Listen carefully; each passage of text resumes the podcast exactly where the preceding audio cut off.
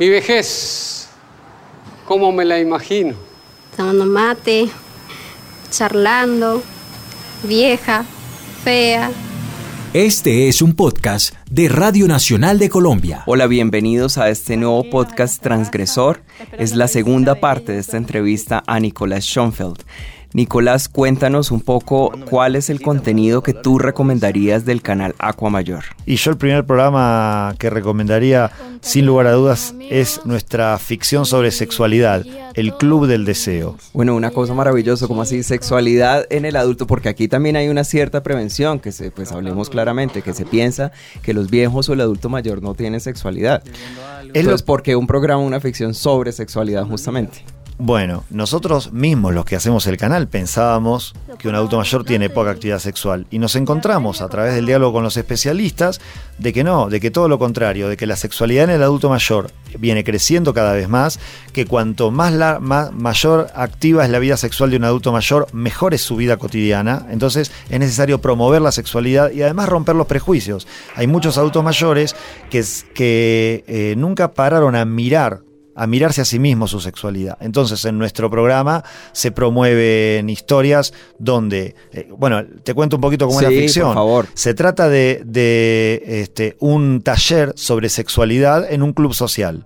Entonces, distintos adultos mayores, hombres, mujeres, llegan a ese taller medio a regañadientes, medio este, con vergüenza, pero se anotan, se inscriben y finalmente empieza una dinámica donde son unos ocho adultos mayores, este, con una tallerista que los va guiando y empiezan a discutir sobre sexualidad. Y a partir de esa historia, de, esta cuestión, empiezan a desplegarse las distintas historias individuales de quiénes son los adultos mayores que están ahí en ese taller. Y estas personalidades son estereotipos clásicos del adulto mayor, figuras que pueden generar identificación en el televidente. Entonces nos encontramos, por ejemplo, con una señora grande de setenta y pico que nunca tuvo una vida sexual activa y no entiende por qué, nunca le llamó la atención la sexualidad, nunca se atrevió a investigar y dice cómo, por qué, y poco a poco ella se va dando cuenta en realidad que, claro, había una cantidad de restricciones que le impedían eh, en, en, su historia, eh, la vida moderna claro. se ha ido relajando en términos claro. de sexualidad.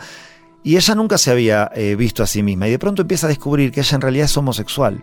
Entonces una wow. señora de 75 años que no tiene vida sexual empieza a descubrir su homosexualidad, empieza a des descubrir que le interesan las mujeres, que le gusta este, este, que le gusta tener una, una relación con las mujeres y entonces empieza a desplegar, a desplegarse como una, como una mujer activa sexualmente y que tiene vínculos con otras mujeres a partir de ese momento. Lo, so. mismo, lo mismo hay un caso masculino donde un hombre que es homosexual también despliega su homosexualidad, también hay un hombre que tiene problemas de impotencia y lo soluciona a partir de compartirlo, de socializarlo, porque lo que pasa con todos nosotros, pero especialmente con el adulto mayor, que por lo general tiene estructuras más rigurosas, es que cuesta mucho sacar su intimidad a la luz. Le cuesta mucho eh, eh, problematizar. Muchas veces no resuelve un problema a nosotros también nos pasa. Una no, a veces no enfrenta un problema por no animarse a decirlo, a contarlo, a compartirlo con alguien. Entonces, la idea de este programa es exactamente eso la idea de la señal en general, pero este programa que es como el emblema de la señal,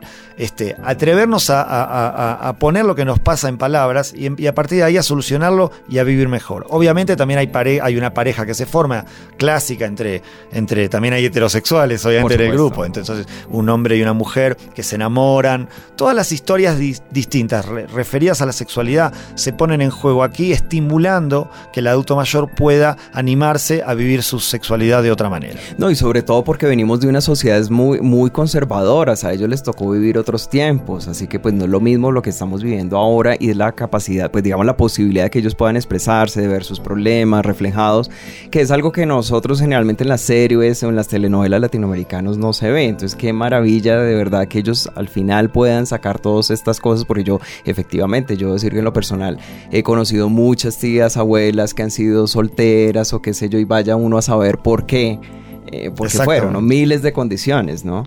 Entonces, y, y digamos, otro contenido más, eh, hablabas también que tienen documental o género, o género docu-reality, algún otro que nos puedas recomendar para ver. Bueno, tenemos por ejemplo dos. Hay un docu-reality que es este, sobre un grupo de... Hay un deporte que se llama Newcon, que es muy parecido al vóley, pero que en vez de devolver la pelota la tenés que atajar y luego pasarla del lado de la red. Entonces tenemos un grupo, este es el primero, pero vamos a seguir, que es un reality deportivo. Un grupo de un equipo de viejos que hace deporte. En este caso un equipo de Newcon. Se llama Vamos Todavía y uno va acompañando el, desarrollo de cómo le va al equipo, juega la competencia, los problemas internos, las discusiones internas, la, la disputa por quién queda en qué posición. Lo que nos pasa normalmente en un equipo de fútbol o de cualquier cosa, llevada a un equipo de adultos mayores. Ese es uno de los programas, por ejemplo, interesante. Hay otro que se llama Una de Amor, que son historias de amor de siglos, ¿no? Adultos mayores que están casados hace 60 años, cómo aguantaron, cómo hicieron, cómo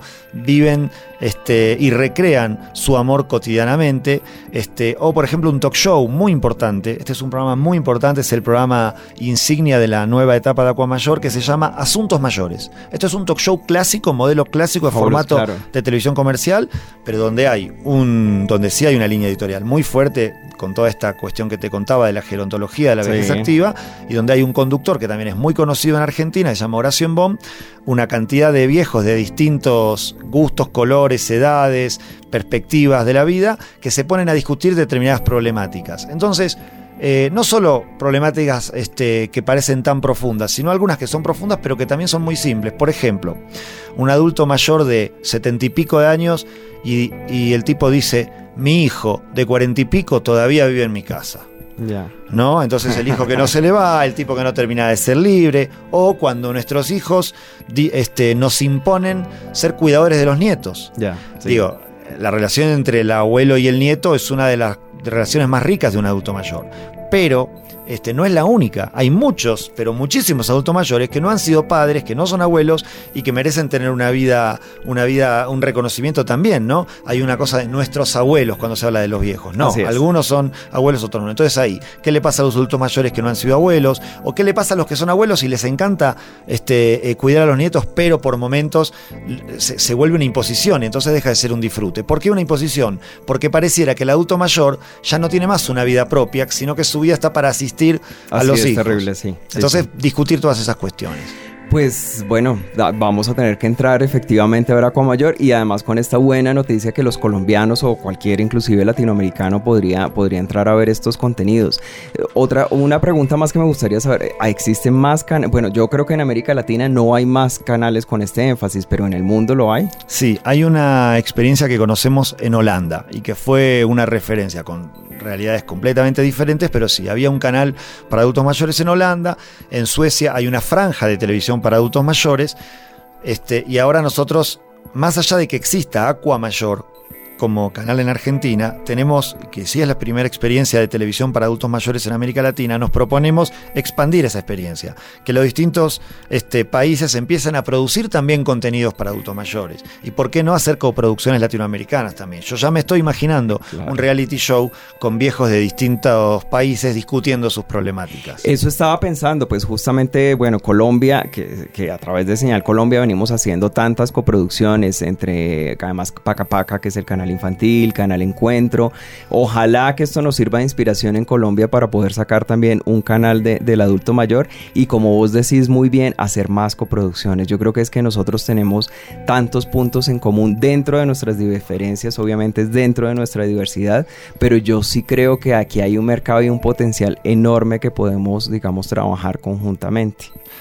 Sí, nosotros nos encantaría, es lo que estamos acá queriendo estimular y además hay algo que es muy interesante saber. El terreno de trabajo en comunicación para adultos mayores está prácticamente virgen, está todo por hacer en todos los países.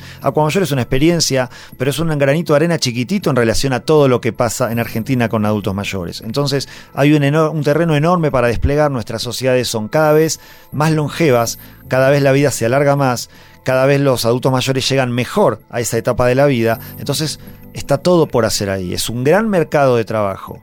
Bueno, pues muchísimas gracias y a nuestro público de la Radio Nacional de, Colombia, esperemos que nos escuchen en nuestro próximo podcast que vamos a tener más invitados de estos transgresores que realmente están innovando, que están dando un mensaje, que están eh, inspirando realmente el cambio. Así que un saludo muy especial para todos y hasta una próxima vez.